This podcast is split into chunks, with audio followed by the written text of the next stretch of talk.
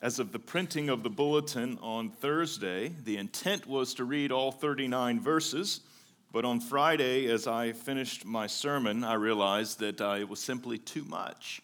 We were going to be here till 1 or 2 o'clock.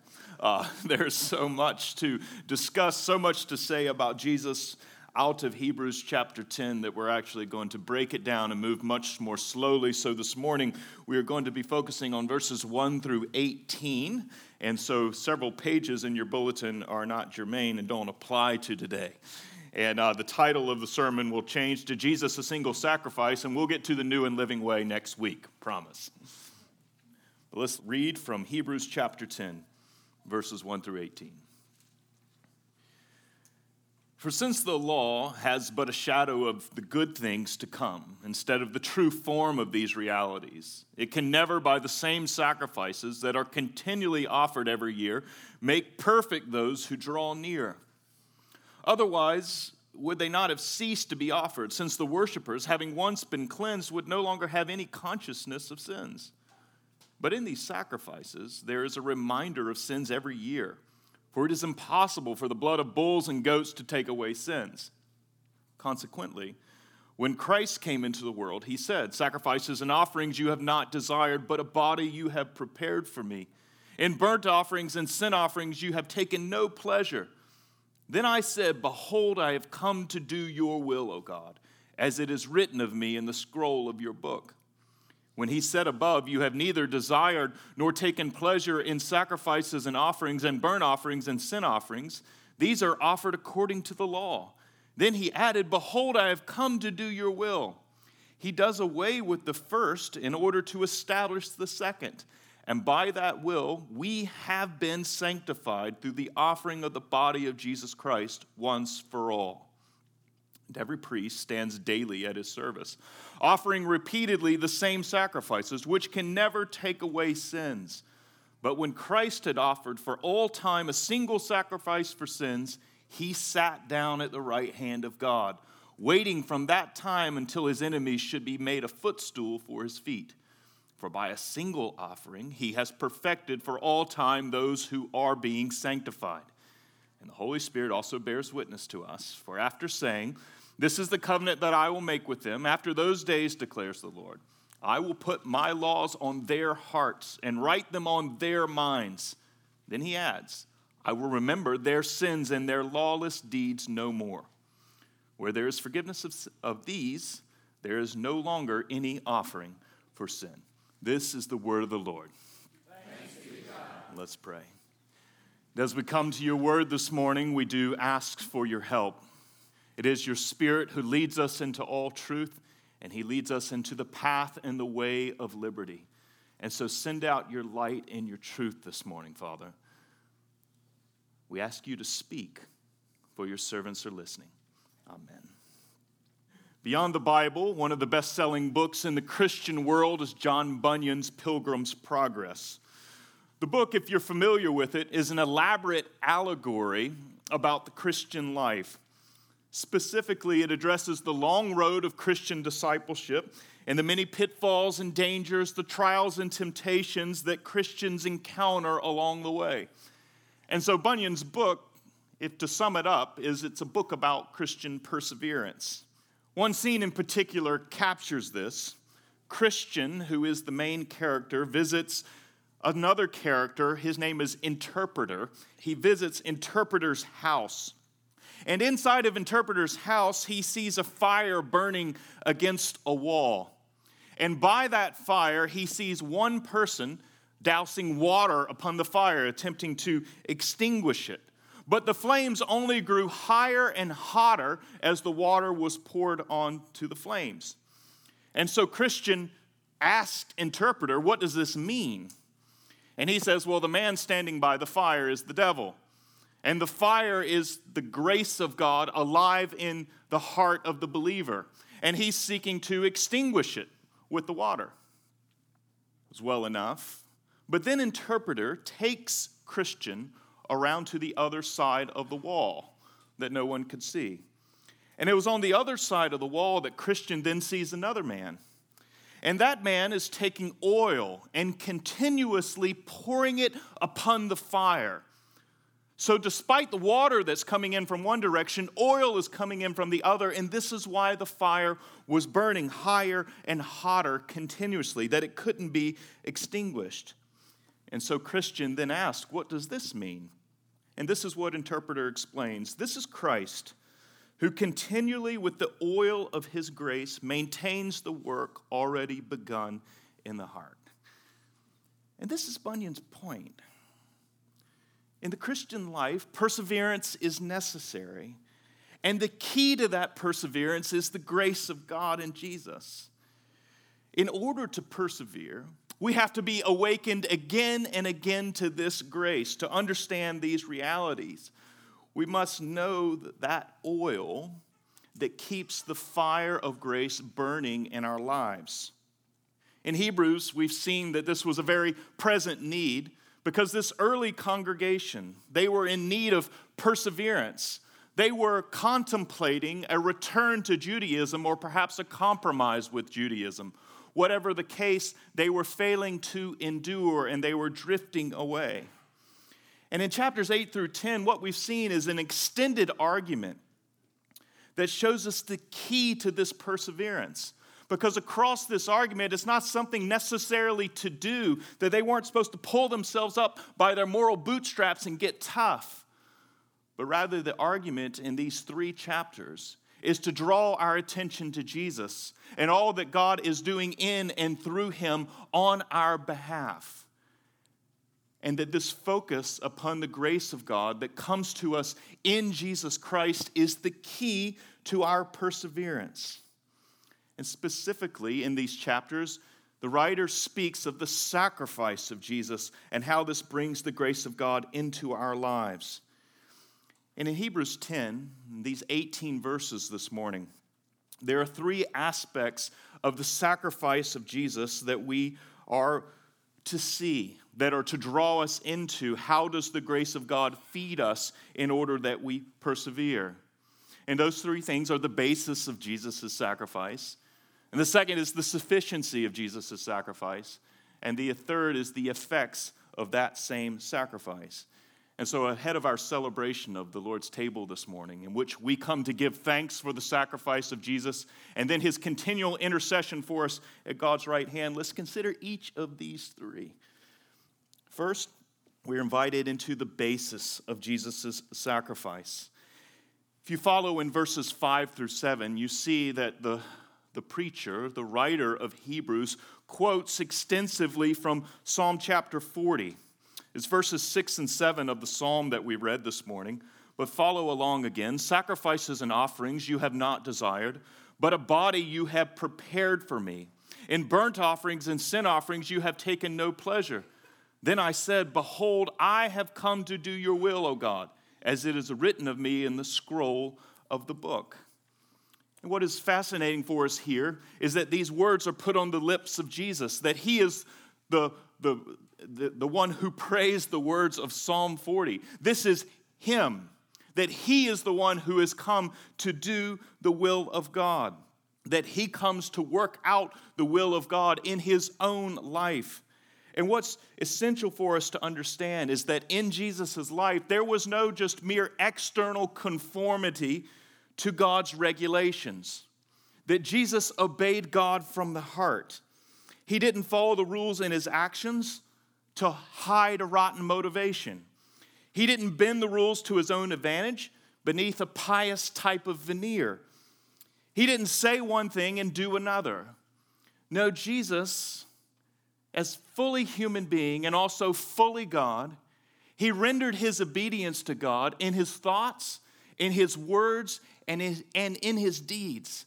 It was a full and real obedience that he presented to God. There was this unbroken submission that took place in Jesus' life. And that submission was to the law of God, what God commands, and to the will of God. That is the plan of God to accomplish the world's redemption. And Jesus, in following the will of God and the plan of God, as he gave himself to that, it cost him a great deal. It was at the cost of his own life. But Jesus perfectly obeyed through all his sufferings and his hardships. Now, when we speak of this, this isn't new. That Jesus was the perfect one. He was without sin, without fault. In that way, he's distinguished from us. He's not like us.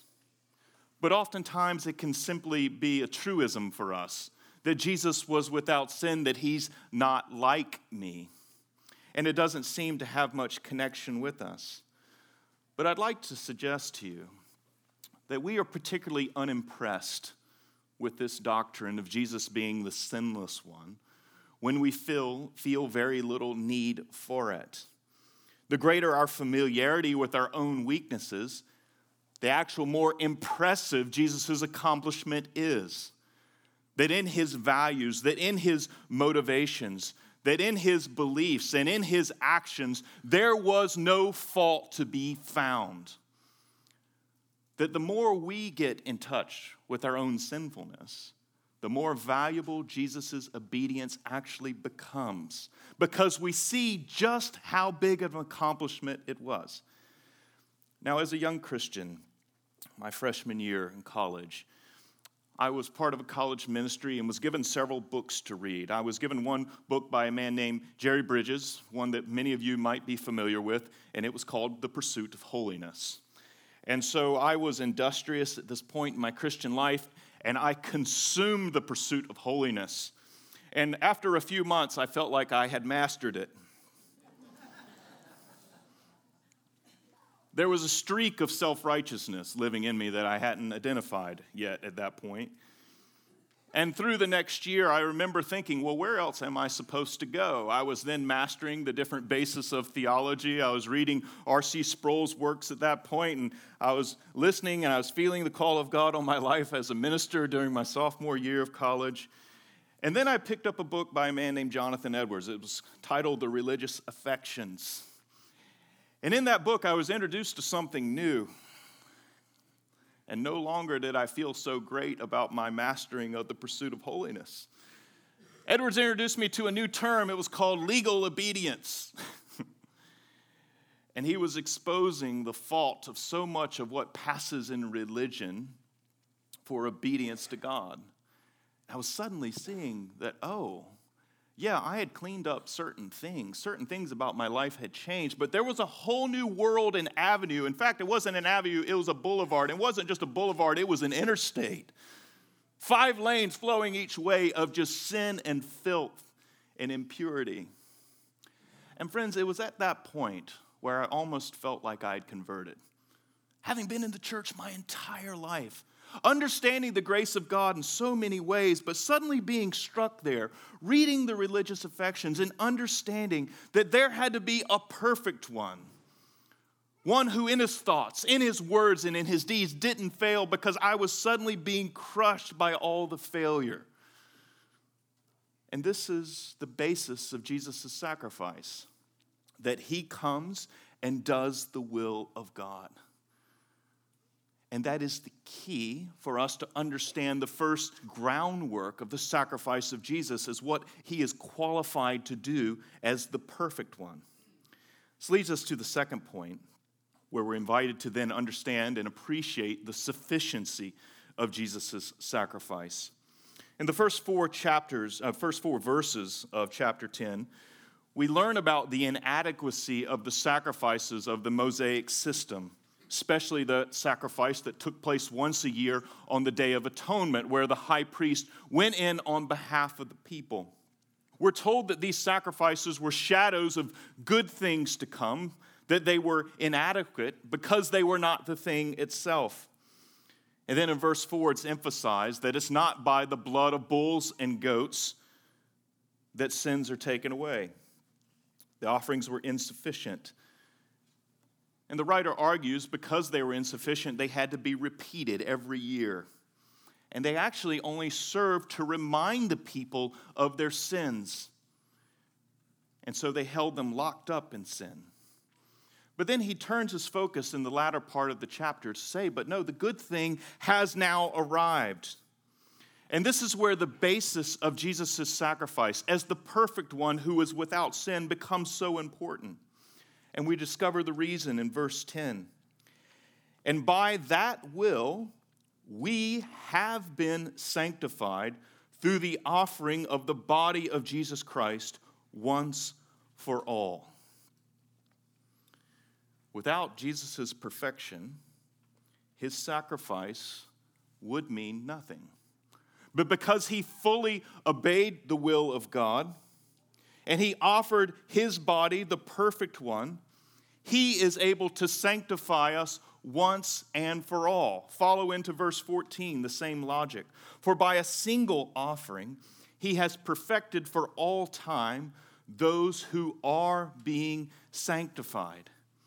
That Jesus, in his perfection, in his sinlessness, in which he fully obeyed the law of God and he fully followed the plan of God, he is the one able to offer himself in our place on our behalf to handle our sins once and for all.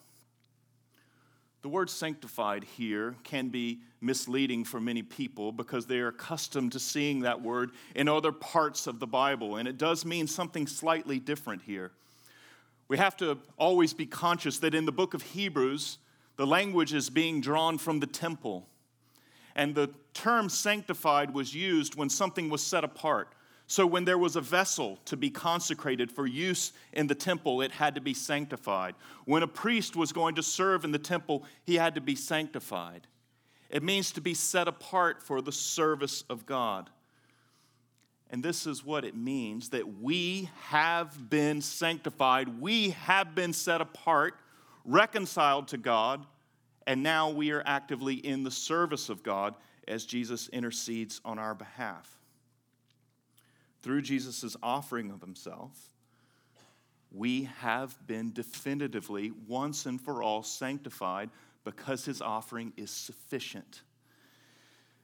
Now, for each of us, we are culturally conditioned somewhat to find our sense of wholeness and our sense of well being in the approval of others.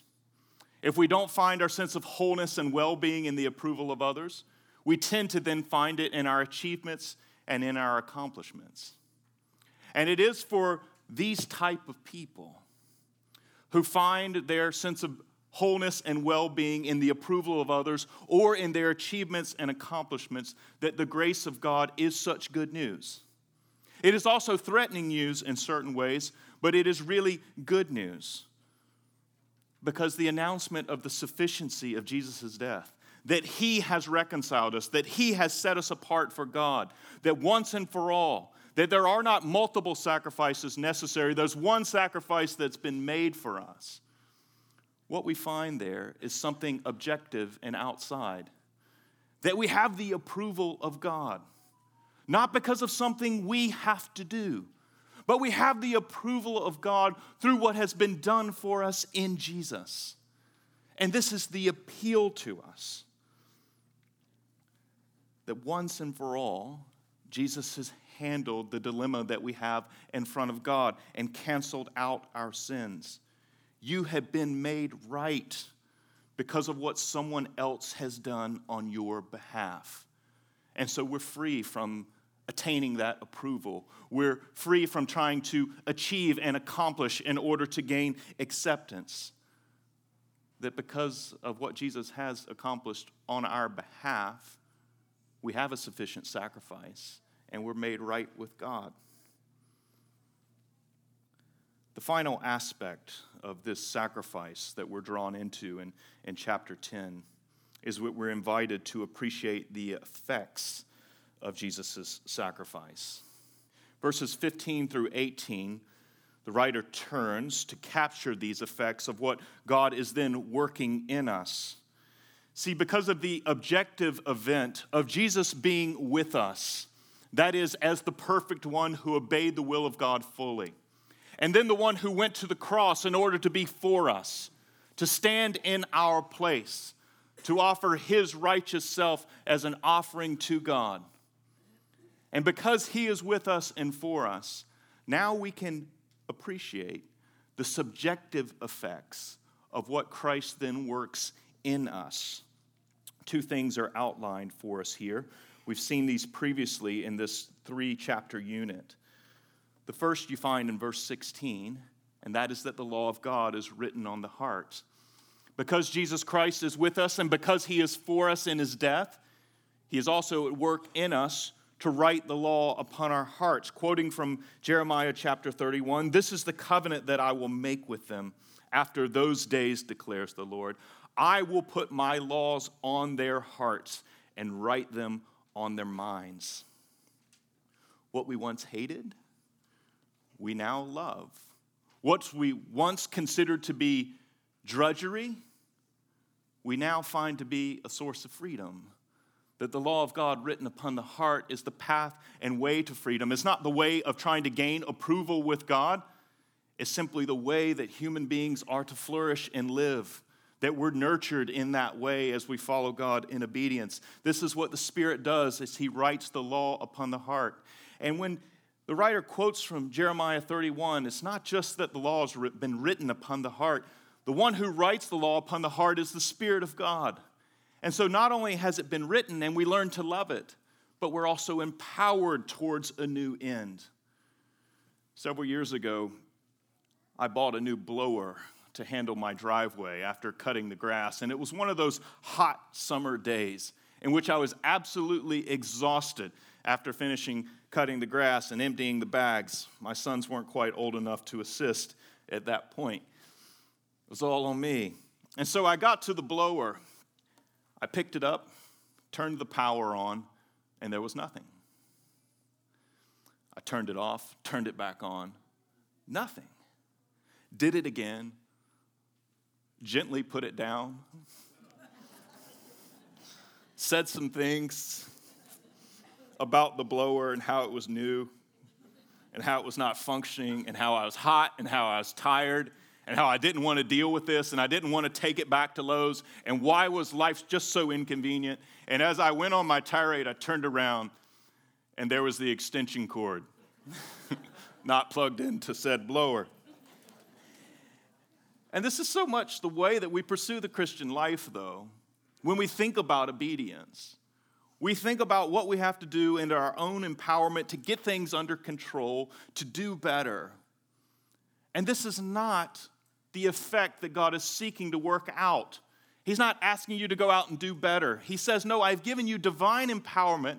I've placed my spirit in you. I've written my law on your heart in order to teach you to love what I love, in order to empower you to love what I love. And so we oftentimes seek it on our own when we're to seek the Holy Spirit, to ask God to help us in the middle of all that weakness when we feel inadequate to obey his commands. He's given us the power to do so, the help to do so. The second effect that we see follows in verse 17, where God promises from Jeremiah 31 once again, I will remember their sins and their lawless deeds no more. It's a remarkable thing to think that God forgets our sins. Very similar to Psalm 32 Blessed is the one whose lawless deeds have been forgiven and whose sins have been covered. Blessed is the one whose transgressions the Lord will not take into account. That's the blessing of being in fellowship with God, that God forgets our sins. He forgives them through the sufficient sacrifice. But there's another side to this because it's not just about what happens for God in not remembering your faults and your failures. What we also find is that our conscience is made clean.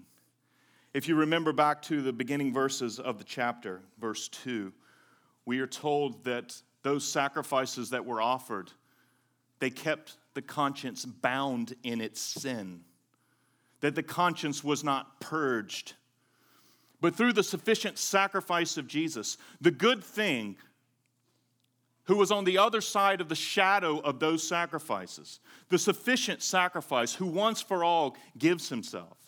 That yes, through him, God is now purging our conscience. The things that sometimes we so long like to hold on to that we think God can't forgive, and we hear the news of God's grace, but we want to wrestle with it and we want to hold ourselves in some guilt for some reason. God is saying to you today that that's not why Jesus died. He didn't die in order to make you feel guilty and for you to hold on to that guilt. That's not what his work is about. He desires to purge the conscience, that those sins and those failures that you bring, that those have been forgiven and God remembers them no more, and he wants to wash them away from your own mind. He doesn't want us to live with the dirty and polluted conscience when God has forgiven and remitted our sins. And friends, it is this grace of God that's based in the perfect obedience of Jesus. That that perfect obedience then qualifies him to be a sufficient sacrifice. And then the effects that this sacrifice then brings into our lives. That understanding all of this grace and all that God has for us in Jesus, this is the key to persevering in the Christian life to get lost and awakened again and again by this grace, to understand the magnitude of it, and to know that we'll never fully grasp it. That it'll always be outside of us in certain ways because it's just too immense and too big. And this is the wonder of the Christian life. And the key to your perseverance is understanding that oil that Jesus is dumping onto that fire.